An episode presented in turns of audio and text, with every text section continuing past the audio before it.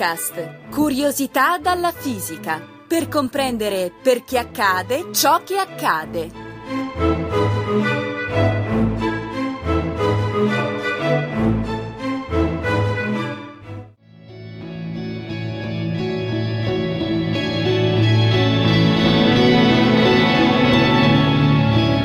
Continuiamo nel nostro viaggio di conoscenza delle radiazioni. Oggi vedremo come si possono utilizzare per curare i tumori con Riccardo Faccini del Dipartimento di Fisica dell'Università di Roma, La Sapienza.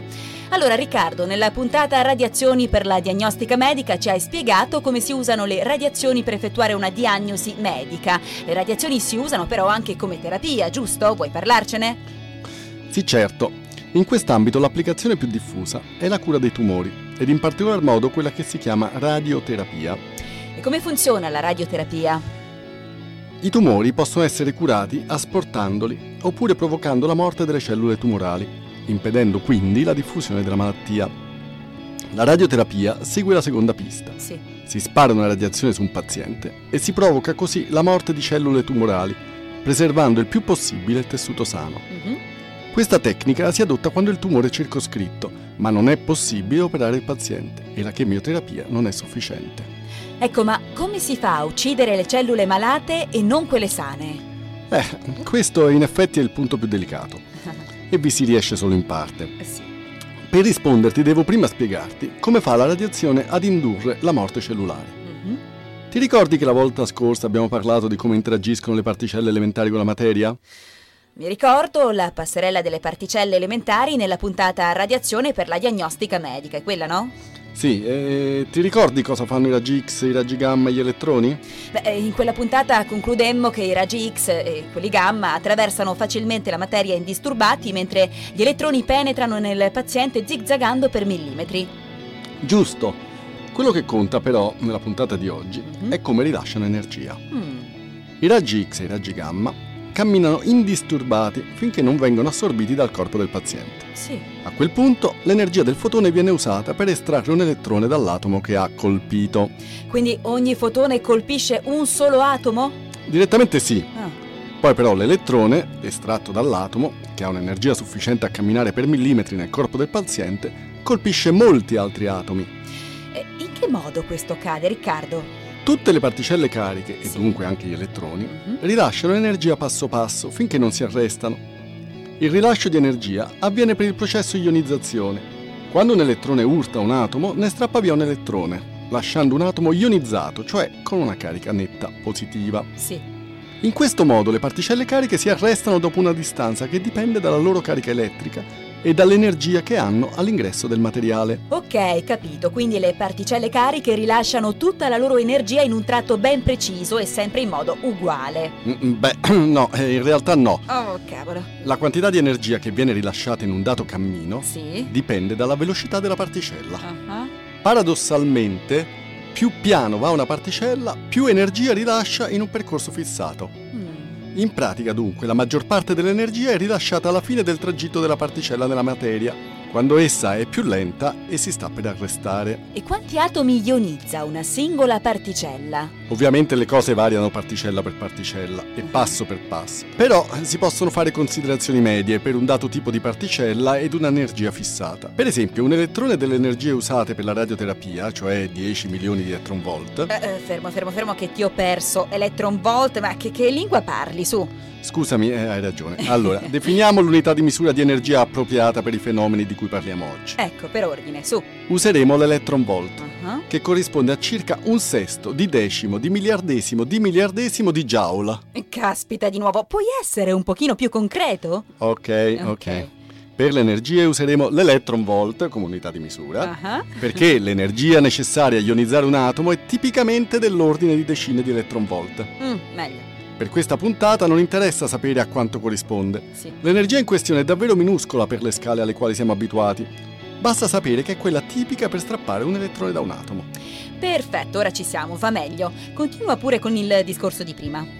Dicevamo che un elettrone usato per la radioterapia Sì. ha un'energia approssimativamente di 10 milioni di electron volt. Mm. Sufficiente cioè a strappare un elettrone a circa un milione di atomi. E come si collega questo con la morte delle cellule? Il modo più diretto per uccidere una cellula è spezzarne il DNA ed estrarre un elettrone da un atomo che lo compone è abbastanza destabilizzante dal punto di vista chimico da romperlo con una buona probabilità. Wow, un miracolo. Se però l'elica del DNA viene spezzata solo in un punto, è Sì. facile che si inneschi un meccanismo naturale di riparazione. Ah, capisco. Occorre dunque che il DNA venga spezzato in entrambi i lati della doppia elica. Ora però la distanza tra le due eliche è di qualche nanometro, Eh, ci risiamo, aspetta, qualche cosa, qualche nanometro cosa? Qualche milionesimo di millimetro, detto nanometro. Ok, un'altra unità di misura quindi. Sì, diciamo, è la distanza tra le due eliche del DNA. Essendo necessaria un'energia di almeno 10 eletronvolt per rompere un atomo, Sì. la radiazione utilizzata deve avere una buona probabilità di rompere almeno due atomi in due nanometri, cioè di rilasciare almeno, diciamo, qualche decina di eletronvolt ogni nanometro. E la radioterapia riesce a fare questo? Gli elettroni utilizzati in radioterapia, appena entrati nel paziente, rilasciano in media un'energia di un quinto di eletronvolt di ogni nanometro e non qualche decina. E dunque non riesce a farlo. E allora perché si usa per curare i tumori? Perché esiste un secondo meccanismo per causare la morte cellulare. Spezzare le molecole di acqua liberando nuclei di idrogeno, cioè protoni. Mm, interessante. Questi protoni in presenza di ossigeno creano idroperossido, il quale a sua volta reagisce chimicamente con il DNA, causando la morte cellulare. In pratica, quando si applica una radioterapia con una radiazione che rilascia poca energia, quello che si dice poco ionizzante, Sì. a tutti gli effetti si fa una chemioterapia localizzata. Molto molto molto affascinante. Quindi la radioterapia funziona sia se la radiazione è poco ionizzante che se lo è molto.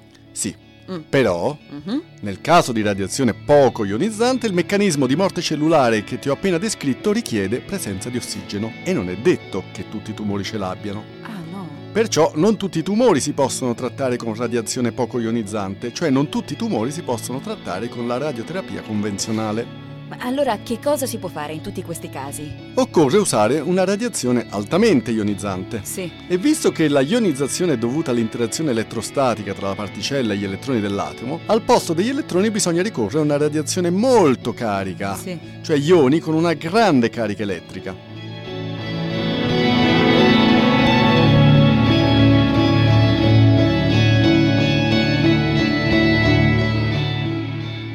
Visto che gli ioni dal punto di vista fisico sono degli hadroni, cioè particelle che interagiscono anche per interazione forte, Mhm. questa tecnica si chiama adroterapia.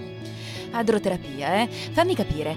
Lo ione è un atomo al quale sono sottratti degli elettroni. Sì, nel nostro caso in particolare è un atomo a cui sono stati sottratti tutti gli elettroni, così che rimane soltanto il nucleo. Ok, quindi in pratica voi sparate sulle persone fasci di nuclei atomici, cioè atomi a cui avete precedentemente tolto tutti gli elettroni, giusto? Esatto, per esempio gli ioni carbonio rilasciano fino a ben 100 eletronvolt per nanometro, garantendo dunque la morte cellulare. Ecco, ma come fate a garantire la morte cellulare solo del tumore dentro al corpo del paziente senza uccidere anche le cellule lungo tutto il percorso del fascio di nuclei? Beh, già prima ti avevo detto che la ionizzazione rilasciava tutta la sua energia alla fine del percorso, quando le particelle erano più lente. Sì. Gli ioni dunque rilasciano energia solo finché non si fermano, anzi, il massimo del rilascio di energia si raggiunge poco prima di fermarsi nella regione chiamata Picco di Bragg, proprio perché il rilascio per unità di cammino raggiunge il massimo. Sfruttando questa caratteristica si riesce a depositare il grosso dell'energia in una regione tumorale posta in profondità nel paziente, perché prima del tumore le particelle rilasciano molto meno energia. In questo modo si limitano i danni al tessuto sano che la precede e soprattutto non si irraggia praticamente per nulla ciò che è oltre il tessuto da colpire, che è oltre il picco di Bragg. Ok. Se dunque il tumore è vicino ad un organo che bisogna assolutamente preservare, Sì. gli ioni carbonio permettono di colpire il tumore ma non l'organo a rischio. Mentre raggi X, gamma ed elettroni no, non lo fanno? I raggi X e i raggi gamma rilasciano energia lungo tutto il loro percorso all'interno del paziente, che attraversano da parte a parte. Pertanto non c'è modo di proteggere un organo dalla radiazione. Come abbiamo già visto, gli elettroni sono invece particolari. Essi sono corpi carichi e dunque anche per loro la maggior parte dell'energia viene rilasciata a fine cammino. Per quella che abbiamo chiamato ionizzazione. Sì. Però, essendo delle particelle leggere, hanno un cammino molto più tortuoso all'interno del tessuto, non viaggiano in linea retta. L'energia viene dunque depositata in una regione molto estesa e non è possibile un deposito mirato di energia.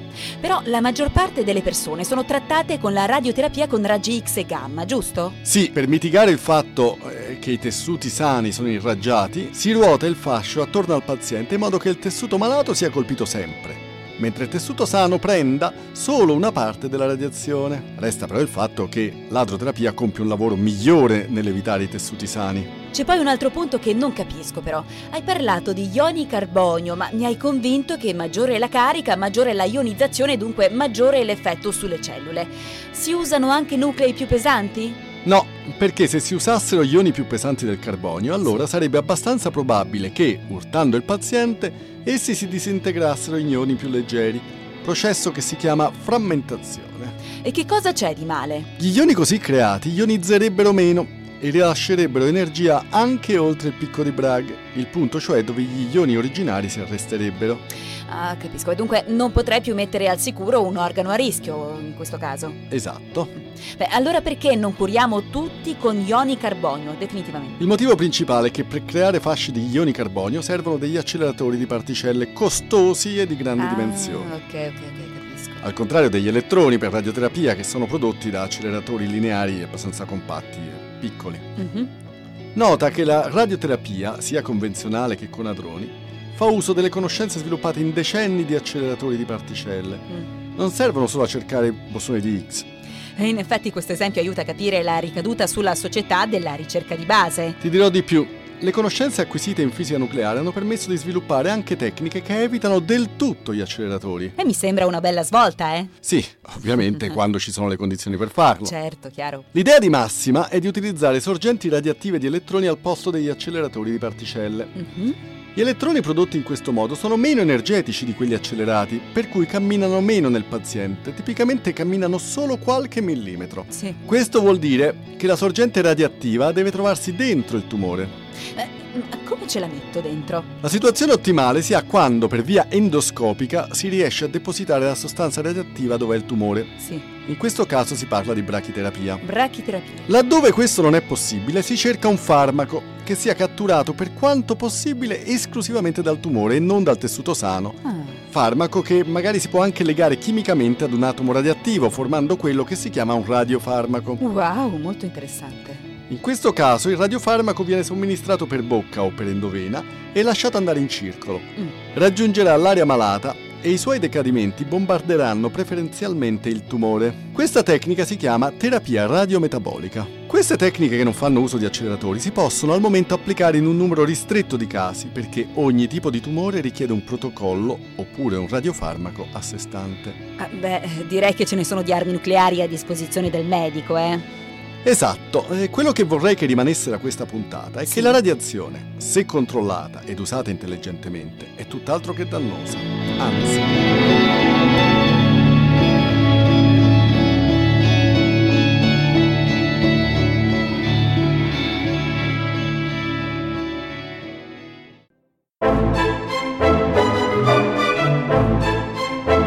Physicast è un podcast in cui docenti universitari e ricercatori parlano di fisica con il linguaggio di tutti i giorni. Ideato da Riccardo Faccini, Gianluca Licausi, Giovanni Mazzitelli e Giovanni Organtini, realizzato con il supporto dell'Associazione Frascati Scienza e di ricercatori dell'Istituto Nazionale di Fisica Nucleare, di quello di Astrofisica e della Sapienza. Interviste di Chiara Piselli e montaggio di Edoardo Massaro. Le puntate precedenti e altre informazioni sono consultabili su www.radioscienza.it slash physicast. Commenti e spunti su possibili argomenti di interesse sono per noi preziosi, per cui potete contattarci a physicast-radioscienza.it.